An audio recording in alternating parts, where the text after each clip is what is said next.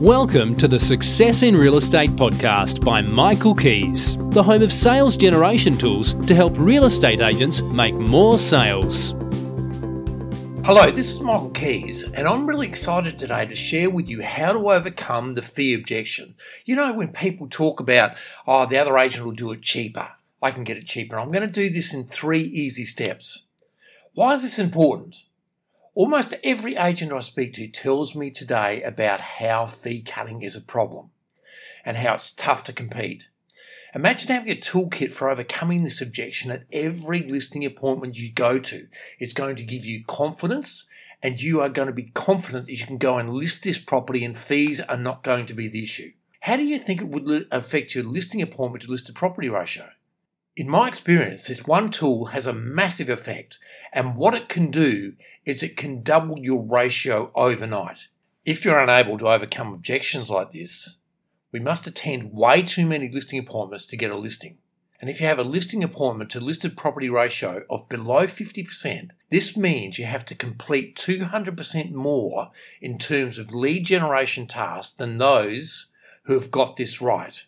In many cases, the tools to overcome objections like these are the key to move from one sale per month to four sales per month. With a high listing appointment to listed property ratio, this is only one to two listing appointments per week for six listings per month and four sales. How exciting is that? How would that change your career to be making four sales a month consistently? Now, here are three steps to overcoming the fee objection or the I can get it cheaper with another agent. First of all, demonstrate that cheap things are never good and good things are never cheap. You must have stories to demonstrate this. And if you don't, you can use mine. I have a, a link to a story that I show, uh, I'll show you how one seller lost $13,000 by going with the cheaper agent. Now you can use this if you like, but develop your own stories and become a great negotiator. Secondly, demonstrate value. Another way to do this is to demonstrate using statistics that you are better value. You can show that you've been able to achieve higher comparative house prices than other agents in your area. If you can't do this statistically, you can run through scenarios where you've got the buyer up to a certain price and then explain how you do this with negotiation skills, like how you answer, why they're moving, and what'll they take. And you compare this with how poorly skilled agents answer those questions. And you ask them whether they've ever asked those questions of an agent. And if not, if they're still sitting on the fence, get them to go mystery shopping and ask agents those questions. And the third thing is demonstrate that a cheaper fee doesn't mean more in their bank account. You do this by saying, okay, Mr. and Mrs. Seller, it may well be true that you can get a cheaper fee.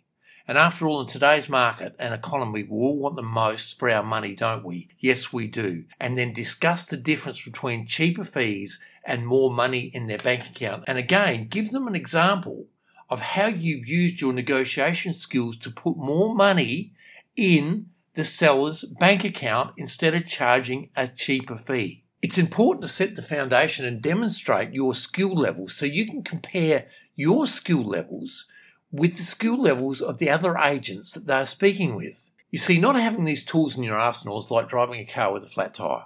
The ride is terrible. You might slowly get to your destination, but it's going to be terrible and it's going to ruin the tire, it's going to ruin the car. But you develop all these things and make them part of your skills, you're going to have a great ride and you're going to get your sales up to four sales a month with good listings and good fees. And you're not going to be working for nothing. You're going to be working for a good, healthy fee. And this affects your self esteem and how you feel about yourself, the industry, and life in general. So, to do this, you may want to check out the one hour training session that I've recorded that's aimed at helping agents to add an extra $100,000 per year in income.